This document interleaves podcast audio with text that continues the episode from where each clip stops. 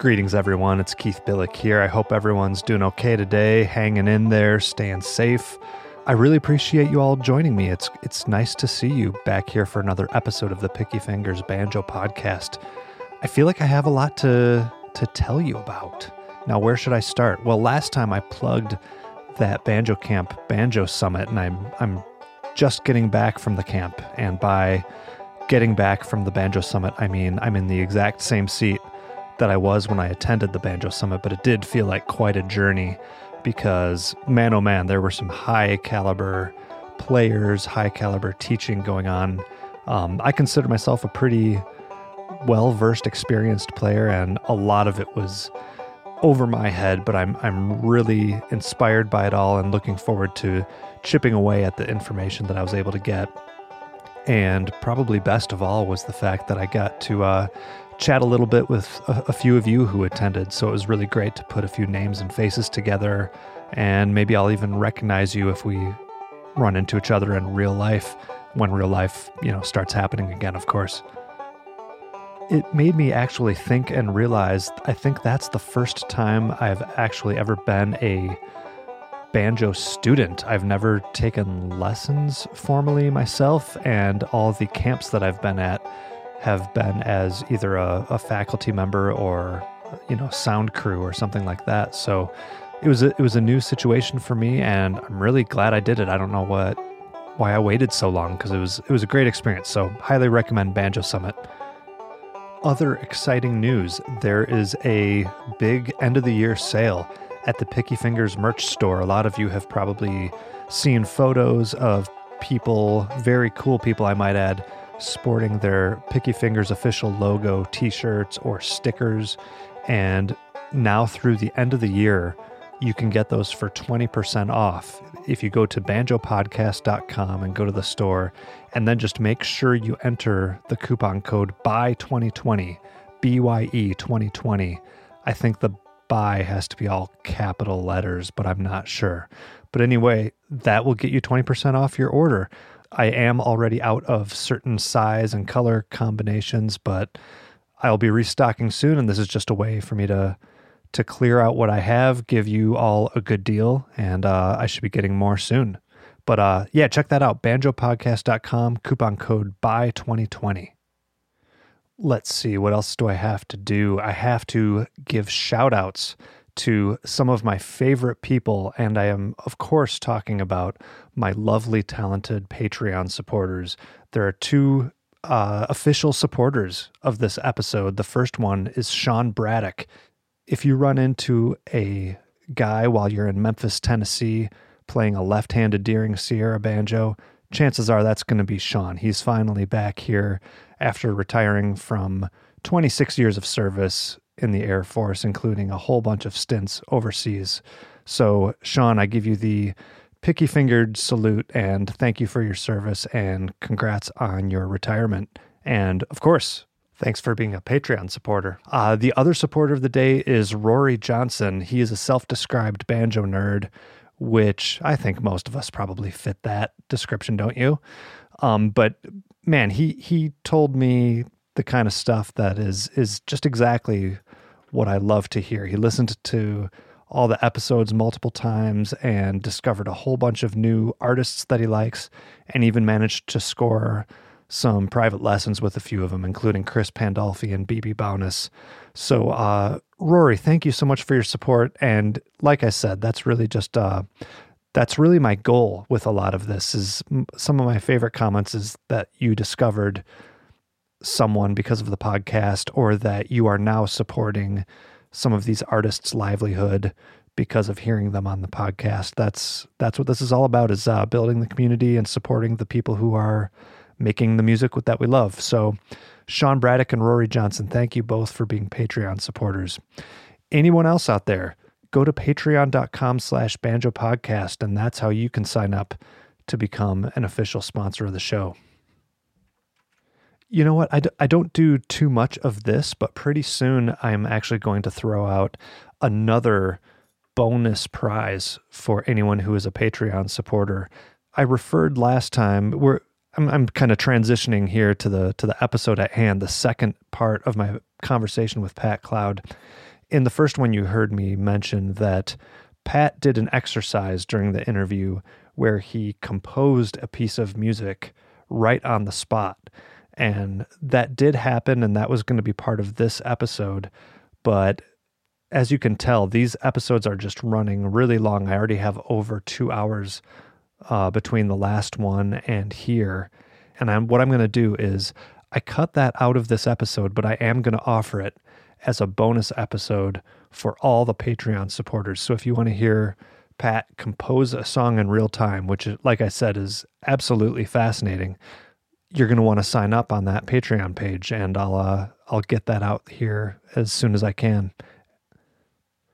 One more thing to mention I don't know if all of you noticed, I put out a bonus episode just uh, yesterday. I'm not sure when this will come out, but um, I put out a bonus episode with Doub Pearce. And if you haven't listened to that, that's going to give you a bit of context for what you're about to hear. Doub helped me a lot with this interview. I'm not going to rehash the bonus episode, but uh, the best part about it, this this episode is great because Doub is a great bass player, and a lot of this episode is just him and Pat jamming on some of the ideas that Pat has. So go back and listen to that bonus episode to get acquainted with who Doub is, and you'll hear more from him throughout the episode. And other than that, I'm really excited for you to hear this next installment of the conversation with Pat Cloud. He gets he gets really into some of the music theory ideas. So definitely, if you're interested in playing jazz, uh, sit back and try to learn something here because Pat has a great mind for it, and he was very generous to share a lot of the information with me and therefore you as well. So here it is, the second part of my conversation with jazz banjo player Pat Cloud.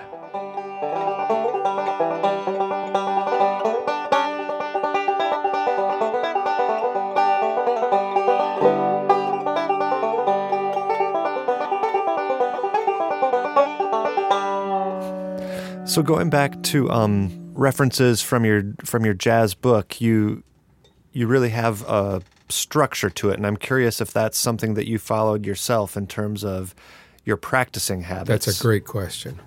That is a great question because it has a little bit to do with my history. I had some key lessons from jazz players, hmm. such as uh, Joe Pass, uh, oh. vibraphonist Dave Pike, and uh, guitarist Ron Eschete. Okay. And the um, I'm familiar with Joe, but I, I assume those other guys. They are, were local guys. Uh, yeah. Uh, Dave Pike is known in Europe quite a bit. Uh, okay. Uh, really beautiful player. Um, he gave me the uh, the bebop rules. Bebop Rolls? Rules. Rules. I was going to say, I thought you didn't believe in roll. No, rules. you only hear what you want to hear. okay, I guess so. I have banjo You're player a banjo ear. player. Yeah. yeah. Well, there's there's a couple of uh, things about the book that's leading up to it. In other words, uh, there's one portion in the book where I call it the journey to 251. Uh, 251 is the uh, is a very seminal jazz cadence, and it um, if, if you're playing a lot of uh, charts, you can take a look and see if 251 chords are grouped together. And uh, uh, what, that, what that amounts to, say, uh, we have G, that's a one chord, two, four chord, five chord, relative minor six, minor seven, half five, or diminished and then back to G again. So 251 in G would be A minor to D. This uh, this sort of sets. This is the subdominant uh, function. Dominant function, and it comes back to. Well, in order to be able to do that, you have to uh, you have to be able to um, take a whole key and explore it and find out what a whole key is. And part of that is that uh, just the chords that I went through those those chords, G.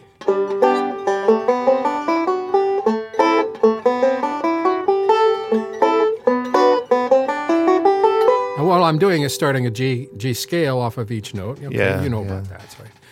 So, so um, you have a.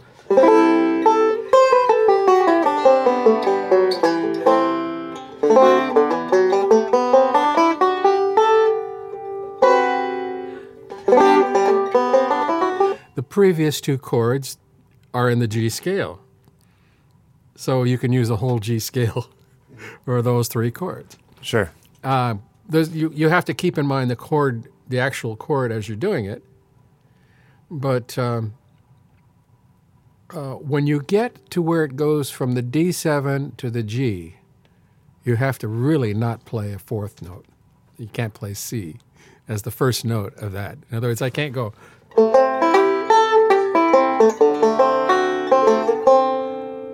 But you got to do that. So it's, it's Yeah. so so you have to stay away from that C note right right at the point Where it goes back to the one. where it goes back to the one. Sure. So that's that's one thing to practice. Uh, I've had, I, I think uh, people practice uh, the G scale without the C, Hmm. which is. Uh, uh,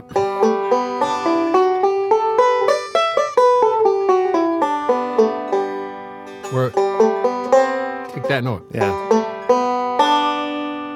Yeah.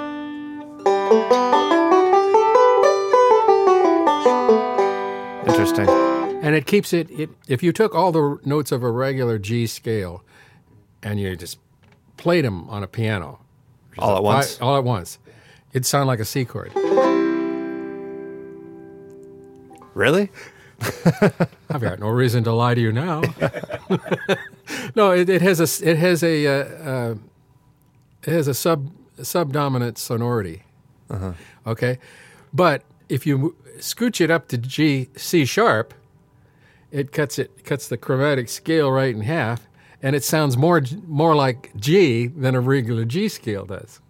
For the same For the same kind of reason. Yeah, if I had the if piano and showed you, you could just scooch it over to C sharp, and it Yeah. sounds like G. Huh. and so uh, you got.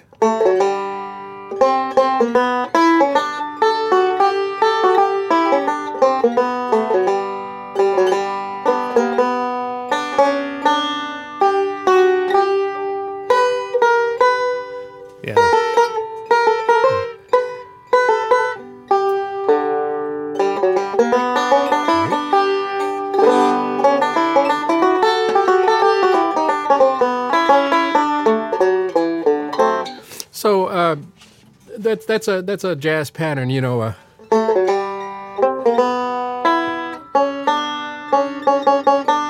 Yeah. Are those called boundaries or boundary notes? Is that is that what they're referred to? Uh, Well, he's headed towards the target notes. If that are tar- Target or, note. or guide oh, is it? Oh, okay. Guide tones. Oh, okay. I mean, it sounds like a or enclosures? Is that Enclosures, okay? Really?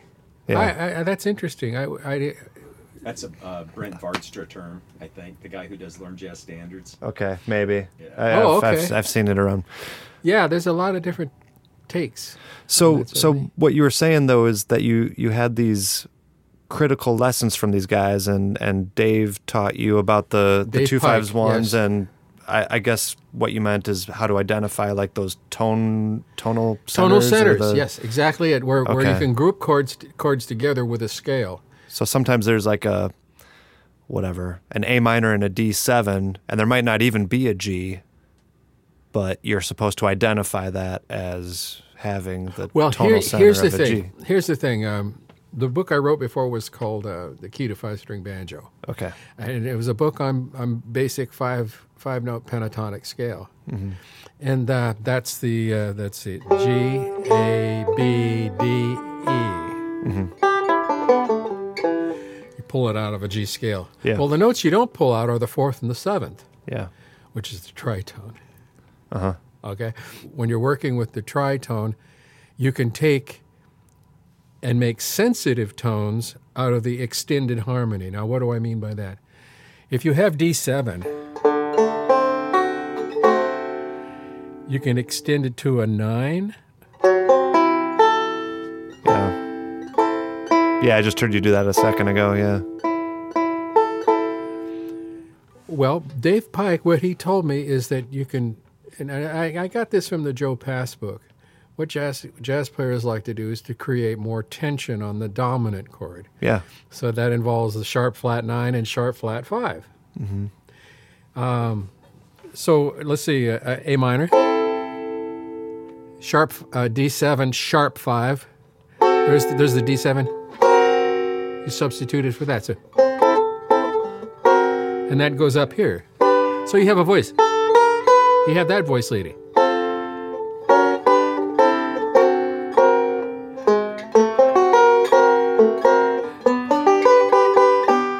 Okay, so the flat five would be. Uh, let's see. ready? Yeah. So is and that's going up. All these, all these are proceeding from the, the chord tones of an A minor. And so the the uh, flat nine is another one.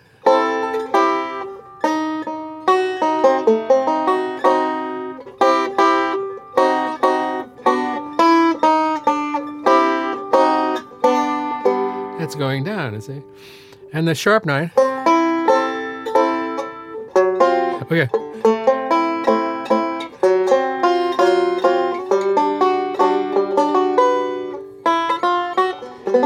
Going to the major seven. of the Okay. Okay. Yeah.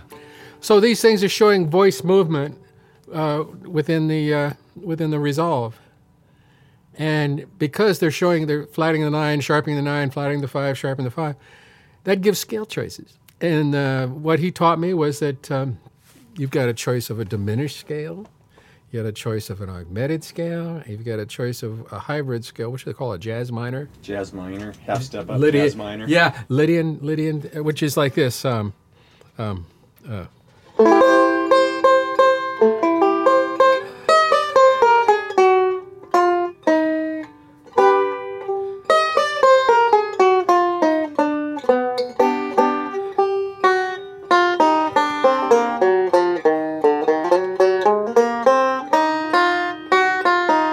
Sounds sounds very hmm. exotic, and Yeah. well, the reason that they use that because it gets all of them.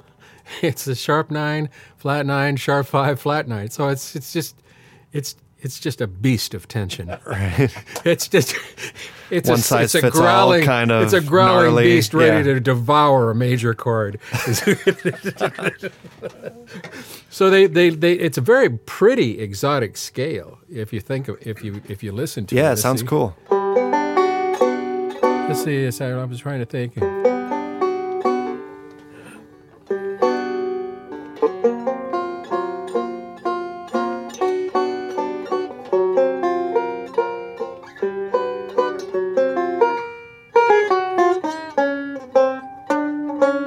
Ah.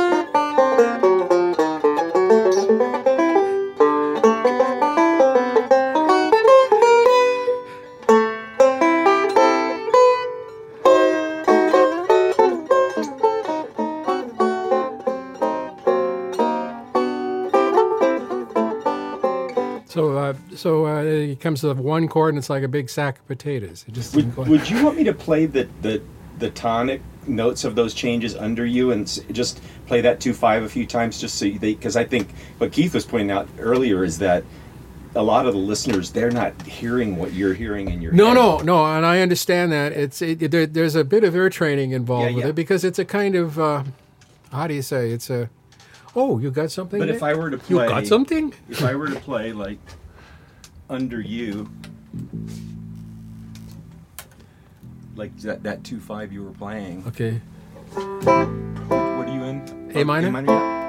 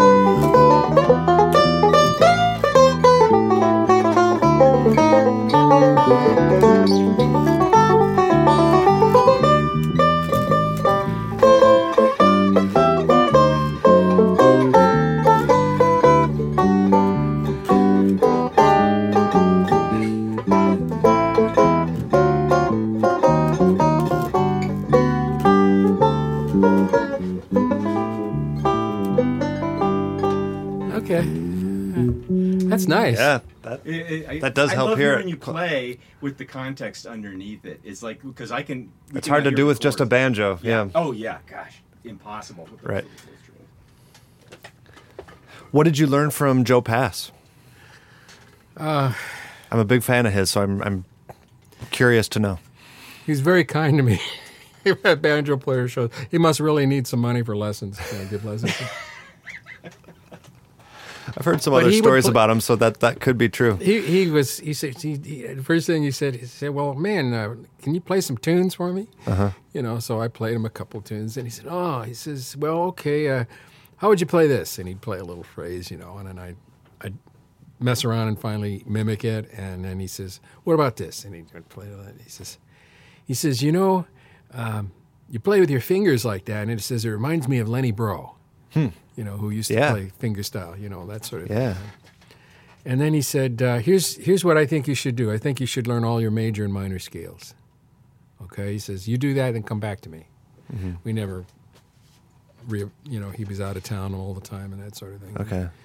But um, so I thought I was telling Doub this. Yeah, I said, "Oh, I'll take a month and a half, two months out and learn all my scales."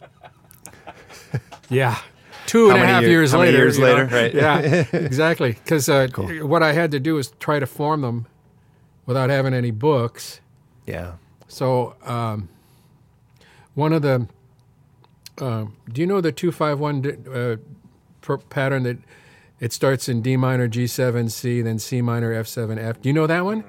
I could play that one. One of the one of the things that uh, that Dave Pike gave me was this descending progression that goes through six keys, two five one.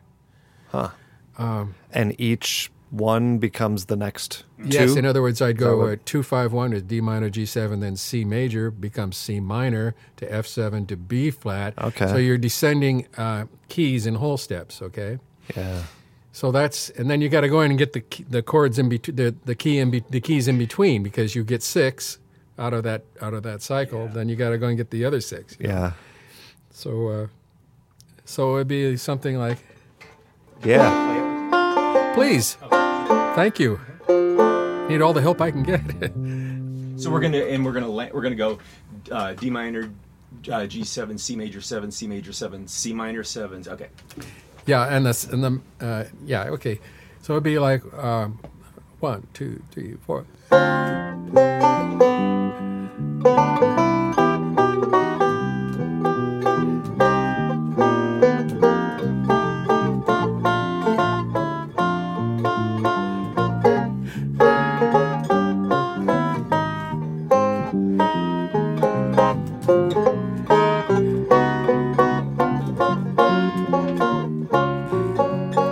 These takes a major scale. Would take an E major scale there.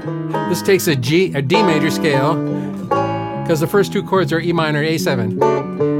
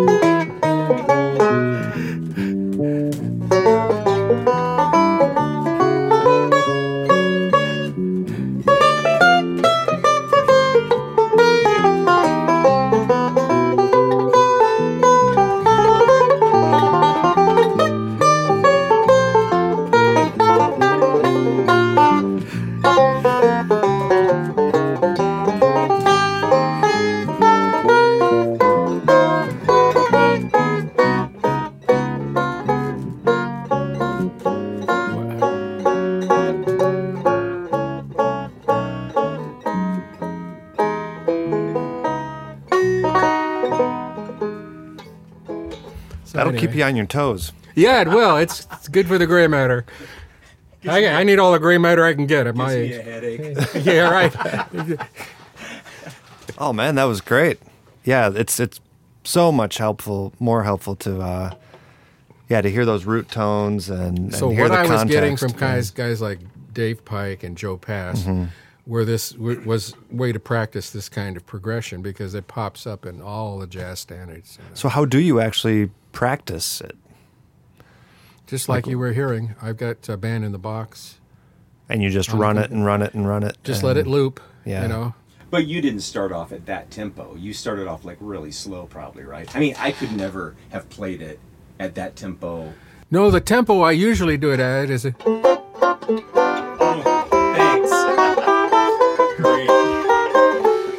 the the first tempo is, is what I was warming up with because I hadn't done it in a long time. I Hey, let's talk about your uh, instrument and, and all the other tools of your trade. Tell us uh, what kind of banjo you have and, and what you like about it. It's a, uh, oh, I think a 1928 archtop pot, uh, 40 hole tone ring, tube and pa- plate flange. Um, the neck is mahogany because it sort of tones down the spang Yeah, of an archtop. sure. I had uh, probably a 5 8 bridge. It's a Snuffy Smith, I guess. So that whole pot is original to the 1928 banjo, It is. as far as you know? It is, yeah. Cool. The resonator was refinished, and the and the neck, um, you know, made by Robin. Yeah. So if you wanted the mahogany to mellow it out, is there a reason that you're partial to the arch tops? Or is that just kind of something that you found that you happen to like? The the the, the kind of banjo I've always wanted and could never quite get. I mean, Okay. I'm, I'm thankful I've got a you know a nice banjo to play. I mean, that's. But the one that I always wanted was a, a Style Six, uh, low profile flathead tone ring, Okay. uh, tube and plate flange uh, uh, Gibson. And, and, what uh, put that in your head as the the one Well- to go for? The the key word here is low profile flathead. Yeah. In other words, it was a pre. It was th- what they were experimenting in the transition. I, the way I understand it, uh, what they were experimenting with in the transition between arch tops and flatheads. So they were they were lower profile, um, and for me that that had the clarity and the kind of thing that I that I really like. Um, when I'm not playing so sloppy, I can get really nice, clear response from from up the neck. And um, I guess I guess with a lot of bluegrass players, they have a lot higher action than I do. Yours is relatively low.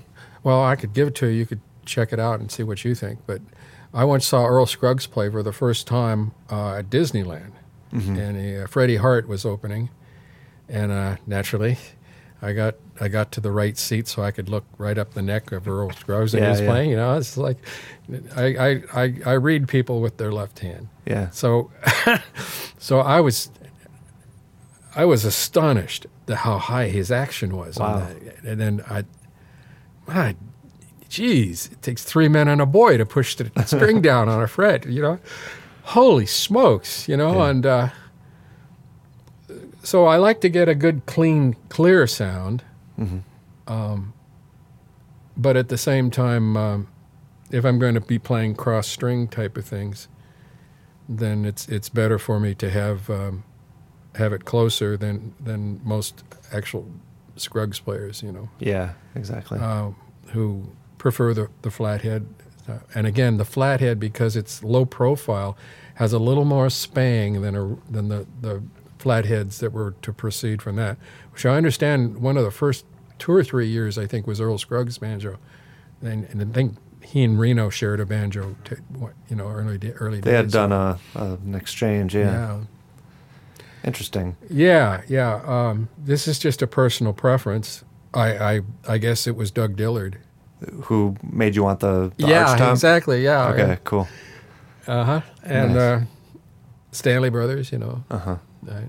Anything else that you're particularly partial to in terms of type of bridge, type of picks, type of head? I've had these Dunlop picks now, I think, for uh, 18 years. Okay. I just never lost them. I've got I've got four four sets of them broken in. Uh-huh.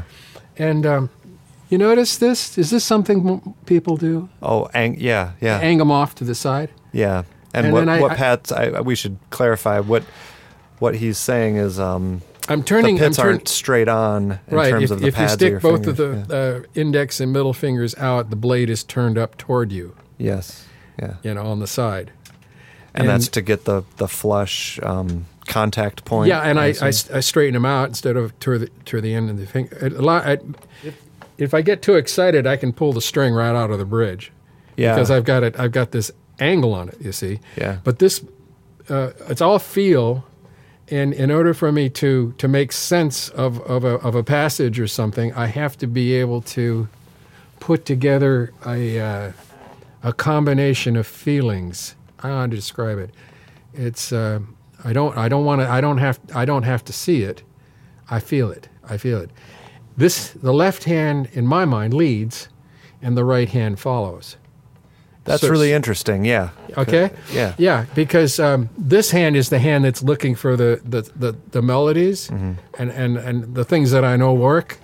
You know, my little bag of tricks. You know, Right. and and this hand is is I don't have to think about it. It it it validates whatever this is. Yeah. It's it's so ingrained that I don't have to think about the right hand. Yeah. cool. And and and and, and again too, I think the more advanced kind of playing, uh, like uh, Bill Keith was saying, is in finger independence. Um, you wouldn't believe how hard it is to play random notes with the right hand. It's really hard. I, I have enough trouble playing the notes that are prescribed, and you know. Well, listen, I'll play. Um, I'll play the right hand to a, a melodic tune for you. All right.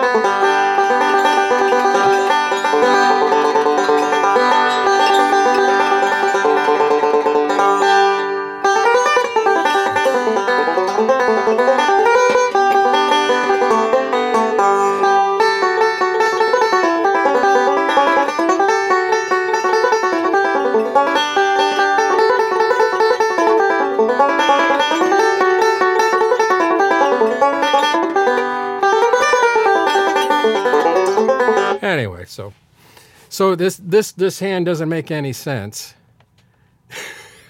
With- Right, on its own, yeah. right. Um, if you if you go to students, you say, "Okay, what's this song?"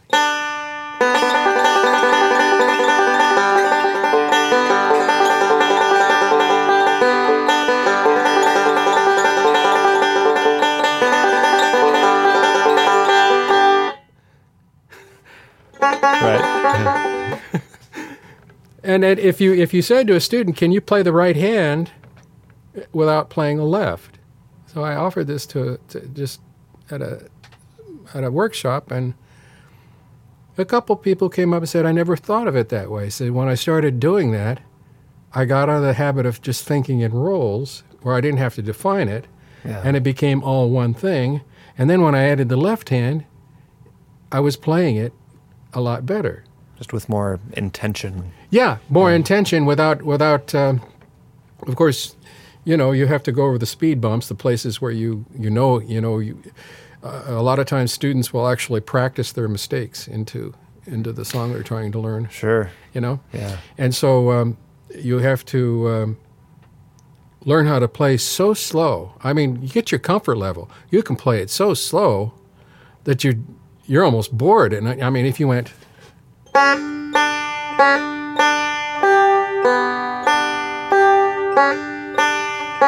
Well, how can you get upset with that? I mean, you know. Yeah.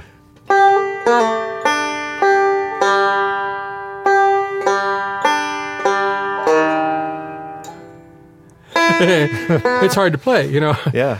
So, uh, actually playing it slow, but you have to uh, get to the point where you want to push yourself. So you've got to keep pushing the envelope a little bit more, a little bit more, a little bit more. But you have to really solidify what you're doing at a very slow pace. Right. And you can't get upset and distracted when you're playing so slow. I mean, it's your comfort. You got to be make yourself comfortable for crying out loud. You know, just Yeah. just really slow it down. You know, Absolutely. instead of trying to play fast tune like I did, where I couldn't play it. You know. We I think we've all been there. Yeah, I. Uh, yeah, life has life has interrupted my uh, my routine lately, but that's the way it's going to be. Hey folks, I can't believe I'm about to say this, but the holiday season is coming up and is right around the corner. And do you know what place is guaranteed to have something for every person on your list? It's Elderly Instruments. And yeah, I, I am jumping to conclusions that everyone on your list wants a totally awesome banjo or mandolin or guitar or ukulele or maybe some accessories or instructional material. Whatever the case, Elderly definitely has it. And you know, I wouldn't steer you wrong with a matter of such great importance. Elderly Instruments is one of the world's most trusted sources of new, used, and vintage fretted stringed instruments. They're located in Lansing, Michigan, but they do ship worldwide. So even if you are not able to get into their really pr- impressive showroom in Lansing, Michigan, check them out at elderly.com and you'll see what I'm talking about. They have something for everybody. And especially if you're a banjo player like me, you're going to get in trouble really fast. I used to work there and I had to quit just to stop myself from spending money. Their sales staff is down to earth and knowledgeable, so even if you aren't sure what it is that you're looking for, they are there to help. Give them a call at 517 372 7880 and they can help you find what you need, or again at elderly.com. The Picky Fingers Banjo podcast is also sponsored by Peghead Nation. Peghead Nation is one of the best sites for streaming video courses in banjo, guitar, mandolin, fiddle, dobro, upright bass, and uke. You can learn bluegrass, old time, and all sorts of styles, and they have the most talented players and instructors in all of roots music. Some, just a, a few of the titles that you can get at pegheadnation.com. Uh, and I'm just talking about the banjo courses here. You got beginning banjo with Bill Evans. Bill also teaches bluegrass banjo. You can take clawhammer banjo with Evie Ladin, Wade Ward style banjo with Bruce Molsky, the banjo according to Danny Barnes, and contemporary bluegrass banjo with Wes Corbett. And no matter which course you choose, that's going to get you high quality multi angle video lessons, downloadable notation, and play along tracks. Plenty of tunes to play along with. It's, it's a very thorough course and done with the top notch in video and audio quality. Uh, there is a bonus offer for listeners of this podcast. If you join any of Peghead Nation's video courses, you get your first month's free. And the way you do that is you enter the promo code Picky Fingers at checkout. That's all one word, all lowercase. So once again, pegheadnation.com, Picky Fingers at checkout for the promo code. Get your first month's three. Check it out. Hey Doub, this is your turn. Any anything uh You did a You great know- job of covering. Oh everything. yeah, that's The uh, uh, um, great questions. I guess the I wouldn't have thought of. there was that no, that story you told me. No, I Uh-oh, go here we go. I won't Do we want to go over this? or- No. um, and this is something you and I haven't even talked about. I hinted at it the other day, but when I first, this would have been maybe mid 80s. It was after I'd already met you. You were playing in a straight up jazz four piece group with Bob Applebaum, Barry Solomon, and was Gene LeBay the bass player in that group? He Or was. He was at a time. Tim Yeah. Emmons, no? Tim Emmons was Yeah. there. Okay. Yeah. Uh huh. Um, and what what made that happen? Because this was after you were already. you- I mean, when I heard of you in the late 1970s, you were the guy who was introducing uh, traditional jazz to the five string banjo, and that's what I wanted. Somebody should have told me about that. But like, how did that happen? And how did you end up playing? You played. Um, there were guys like Peter Schwimmer that was doing a lot of that stuff. Oh yeah, right. You know? right, right, right. Great player. Yeah, boy, he is really good. Um, uh, but you ended up playing on some sh- some sh- show in, in Nashville or something. I don't remember that. oh, Good see, God, it's all, that's it's all over. You played San Felipe, Anthropology, and a couple of other tunes. Oh, wait a minute. Was it uh, like a s- um, a television show Yeah. type of thing? Yeah. Oh yeah, that was uh, that was up near Grass Valley. Oh, okay. Yeah. I think it's on And- your YouTube channel. It Pat. is. Or, do I have one? It's attached somewhere because that's where I saw it too. It says- exactly. Doesn't it say Pat? Maybe. Oh, yeah, I yeah, I don't know. I don't I don't know I don't know who posted them, but they're definitely linked to you. So. There was a group called Amazing Phrasing, oh yes, okay. and uh, we we had a, a, a steady gig at a place called the Banjo Cafe in uh, So Santa glad you brought Monica. that up. Anyway, so you came together at the Banjo Cafe? Uh, as near as I can figure, I was meeting, sitting down with Barry at McCabe's guitar store. He was teaching guitar there, so uh, he'd get a student council, I'd go up to his room, and we'd sit there and and uh, and throw, uh, you know, throw solo jazz solos back and forth with each other. And I think Bob was giving lessons there too, so that was probably the nexus of how we uh, how we all met. But um, we never i don't think we got together as a group until we were offered a job i think barry brought it up and he said all we need to do is find a bass bass player and tim emmons was was one of the people gene lebay was another i was one other gentleman um, i'll think of his name in a minute but um, yeah we could we could uh, just just play nothing but uh, jazz tunes as well as um, uh, whenever a bluegrass tune we'd want to play, you know, or something like that. We, it was just a wonderful way to practice on stage. yeah, that's I've I've still got some tapes of those things.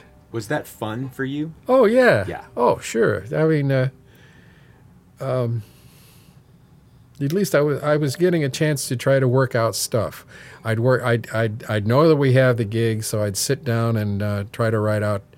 My mo uh, uh, was to write out uh, eighth note solos that that show chord connection. Um, so that um, I'd write out maybe three or four of them, so I wouldn't know which is which after you practice them, you know.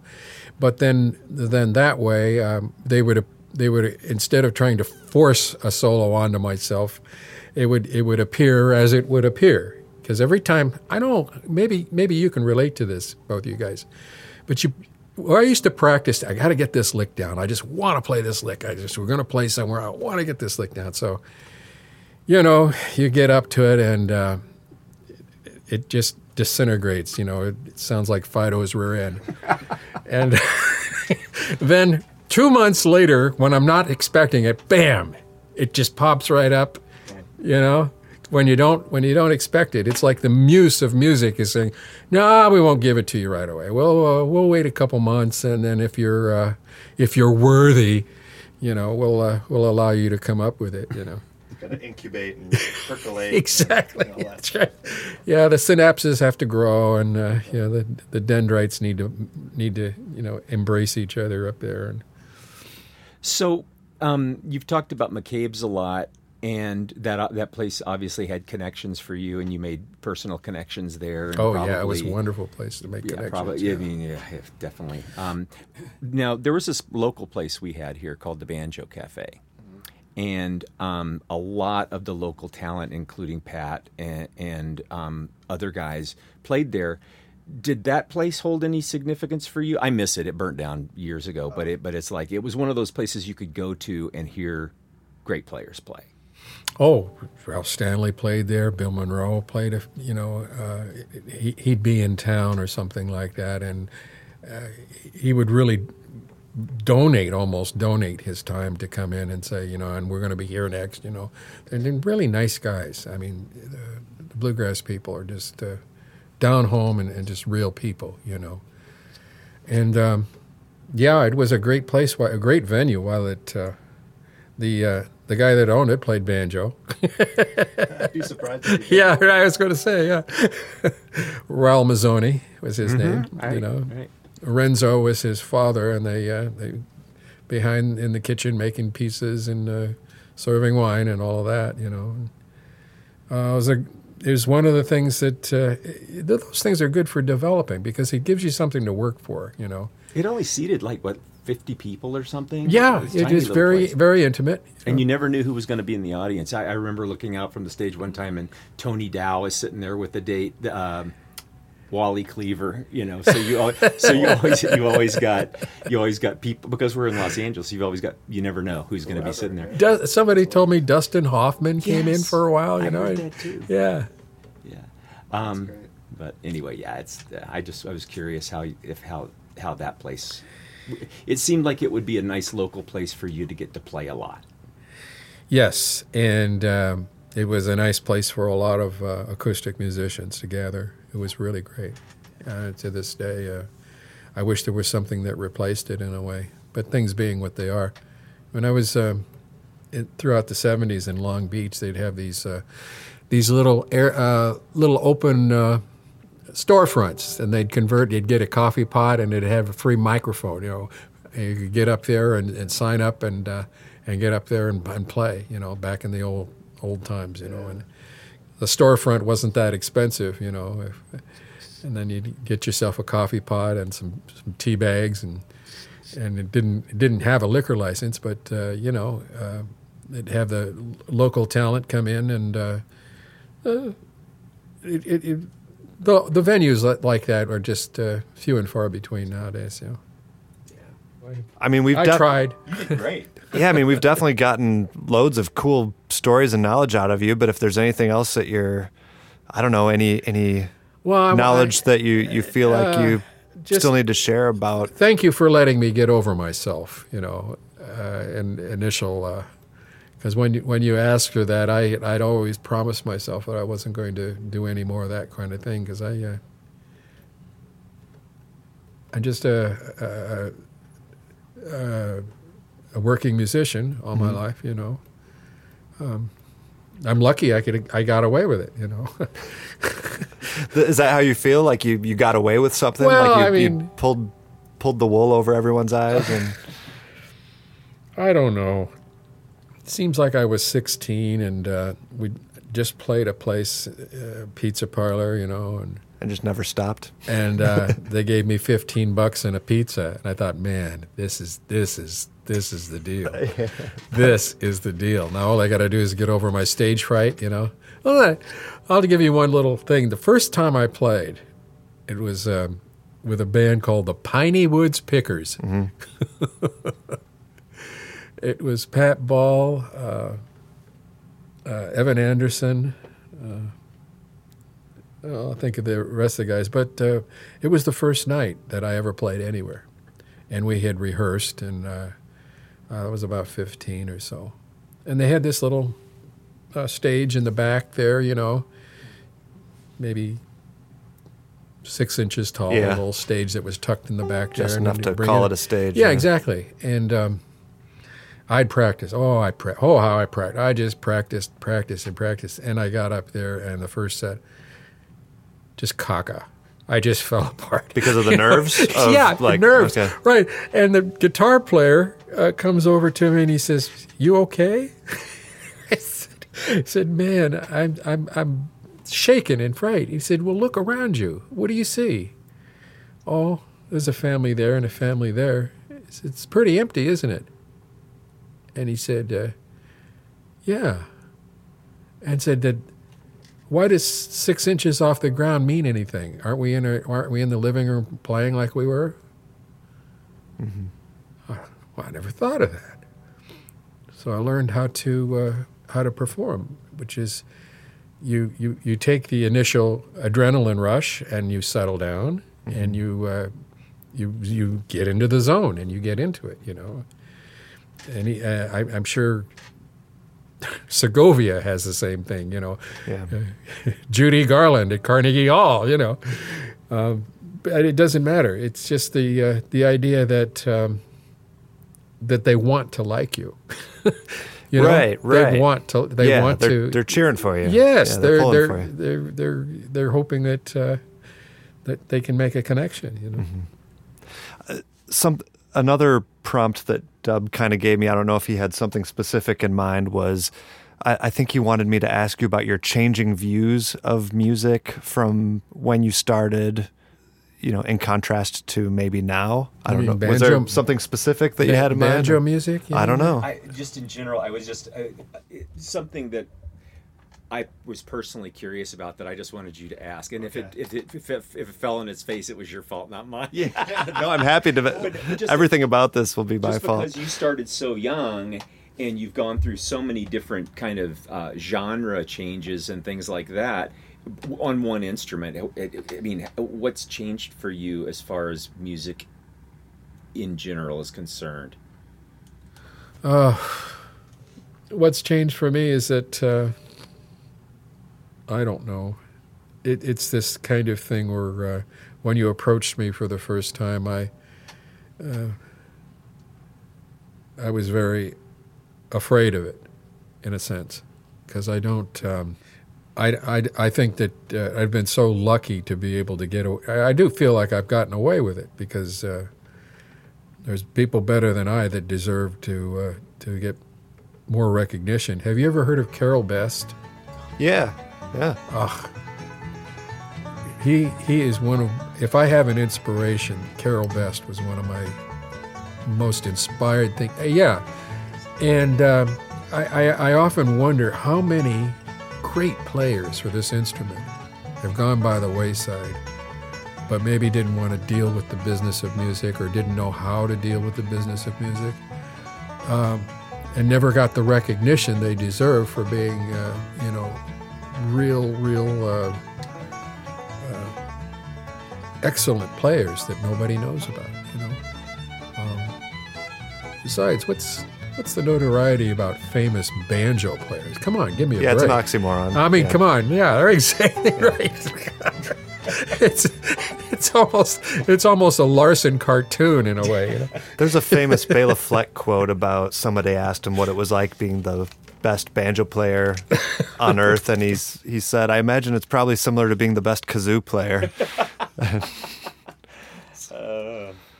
Well, that, that Steve Martin was on, I forget Jimmy Kimmel or somebody who's in, and uh, or uh, one of the t- the shows. The moderator asked him, "Well, is banjo the only thing you play?" And he replied, "Well, would you have asked the same thing of Yo-Yo Ma?" right? Yeah, know, yeah, right? Exactly. This is just my my thing, but I I am such in awe of people who are trailblazers. I mean, people who cut through things that nobody else has done before, and that's what Pat did. That's why, for me, I I I so much wanted you to do this podcast because it's like uh, he. I, and I don't, I don't mean this, but it's like maybe out of sheer ignorance, he just said, "I'm going to do this," and he just went It was sheer ignorance. Okay. Yeah, and it, it hasn't stopped. It's, it's, it's, a kind of ignorance that uh, you know. I, should I take up a horn or something and instead of and copy instead of copying horn things on on banjo, I should get a horn and copy. it. Yeah. But it's but if, but for people like me who grew up wanting to play the banjo, it was just such an inspiration to be able to have somebody who's gone someplace that nobody else has gone before. Well, and go, that's "Hey, very how that's cool." very kind of you. It's sort of like a Star Trek. Uh, yeah, yeah. You're Captain Kirk of the banjo. Right, and the tribbles are uh, taking over as we talk. Yeah. Um, as I know you don't carry a lot of online presence, but is there anywhere? Um, PatCloud.com. that's what I was get, going for. I want people to be able to find. No, oh, hey, hey, yeah. Uh, plug your. We didn't even touch on this, but I don't want to, you know, have us here all night. But you have an, some new ideas for an educational online Yes, now- system. Why don't you uh, Well, I plug have- that or or talk about, what your uh, ideas are? s- 18 years ago, um, I had a website, the patcloud.com, and Uh-huh. I I, uh, I brought up WHOIS, uh, the, uh, the the internet uh, company that keeps track of all the websites, Mm-hmm. and I got this great URL called banjolessons.com. Huh. And uh, after seeing all the stuff that's out there, Ross Nickerson, good God, what a great website! All of the stuff that they've got for banjo now, uh, I honestly felt that I didn't have anything to offer. Well, what I decided to try to do, and I'm still trying to mull it over to see. Uh, I want to grow the uh, website organically. You know, I'll give a, I'll give the, some of the basics, maybe maybe like that. What I want people to understand is that by being alive, you are being creative. You can't. It's remember that saying of "Be here now." You know, live in the now. Well, you've got no choice. Even if you're even if you're thinking of things in the past, you're doing it in a now moment. right, right. Right. You know, and then you're worried about the future. That's now. You're worried about the. You know, you're creative. You you getting out of bed for some people is a creative thing. You know, after a while. So you're always being creative, just just naturally. Yeah. So just uh, take the banjo as a, you know, play the strangest kind of things that you think, and then when you mess around with it and it's really strange, it's a God, this you come across something that really makes it. Yeah. You know, I was trying to come up with something tonight because, um, well, because knowing music theory, I'll give you the example the uh, the B seven and the E minor, for instance, they go together. Sure. Yeah. You know, so so what I was trying to do was um just keep keep the, the the basic understanding behind something because everything matters, but it's it's not like I'm consciously have any formula. It's like I have to I have to back off when I start to insist that I'm supposed to play something a certain way or this is allowed and this isn't. Somebody quoted me as saying there are no rules. Well, that's not true. You you you might make the rule for yourself and then you go ahead and break it. You know? And and the other rule is maybe is that if you're going to play banjo with your feet, take your shoes off. That's a good rule, don't you think? Yeah. Yeah. So I, I remember when you were describing it to me a while ago, your your idea had something to do with um, the mode of interaction between you and potential, uh, I don't know, students or contributors to this educational website. Uh, I I remember it being really interesting, but I can't quite recall exactly what the the vehicle was. And maybe maybe you've even moved on from the idea since you originally. Well, I, I, I don't think I need to, you know, repeat everything that's been out there. There's been so much. It's it's basically all out there. okay. The thing that isn't out there is people have this idea that they they need inspiration or something to create, or they need uh, somebody to teach them so that they can create, or something like that. So the first thing I was th- I thought people should do is take any kind of melody that they grew up with um, and just play it. Just in other words, get used to the idea of using the instrument to find stuff. You know. So I mean, it, it's any melody that that comes to mind. For one thing, um, if you're not ready for rolls, you can find you can find a little bit of solace in the fact that you can if you can play you got a free chord, and you can find as many th- if you can hum it or sing it, then chances are you can find it on Sure. the neck. You know, I thought that would be a great thing to do. Yeah.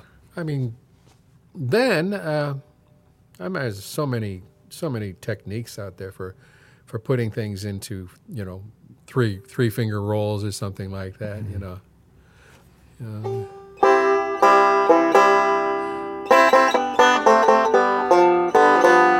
you know. Yeah. Definitely. So uh, if you can chord it, chord the melody, then you've got fingering. You got finger patterns. Yep. You know. And just like that, you're and just you like sound like a banjo player. Yeah, exactly, Yeah. exactly. And you just work the work the pattern through. You know, I mean, remember, you're not you're not applying rolls. I, I want to make that. I'm not against rolls. I just think uh, uh, chopping up your right hand when you when you can just sort of feel through the mouth, feel through a melody or emphasize it. You know, it might take a little bit of time to get something that you like, or but if it's something you make up, it doesn't matter. Sure. you know. Sure.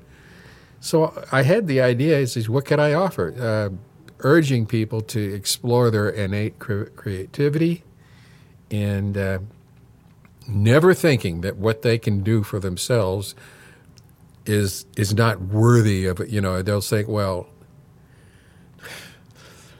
The uh, amat, uh, a Latin root. Amateur is for the love of something. So if I could if I could gather people because they love to do something, rather than having a regimen of chords and scales and rolls and things like that, that might be that might be something that would be interesting. Something I don't know. Time will tell, and it's it's at least a unique approach compared to, like you said, just the the din of everything else that's that's out there, and that's at banjolessons.com or patcloud.com or both. I, I or- still haven't released it from its cage yet because I Okay. I, I, I keep I keep thinking it's all out there. I'm not really contributing that much in ter- in terms of uh, you know people who have already done all this stuff already. It's all out there online, you know. But uh, the thing that's not out there is making up a song. yeah, yeah. you know, it's satisfying yourself, uh, which I so haphazardly tried to do here. You know, if it isn't working, you can go ahead and cut it. So. I, I, I'm guessing that I'll keep it in, but All right. But- well, glad to know I have your blessing to uh, yeah. put it on the cutting room floor if if, if absolutely needed. I, I acceded to everything you want. So You definitely did, and and far more. And I've kept you long enough, so I'll I'll probably uh, release you here. But thank uh, you so much. But yeah, everyone check out Appreciate those websites. Doub Um, Keith, you're the best. Thank you. Yeah, thank you. However, yeah, however you were convinced to uh, get over yourself, as you put it, I'm I'm glad it happened, and and it's been a great time. So, yeah, appreciate it. Thank you.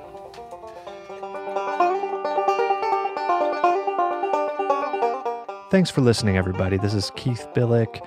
I really appreciate the Patreon supporters of today's show. That was Sean Braddock and Rory Johnson.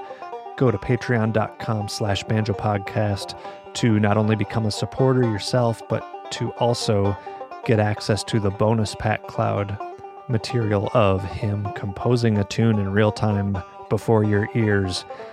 As always, you can contact the show at pickyfingersbanjopodcast at gmail.com.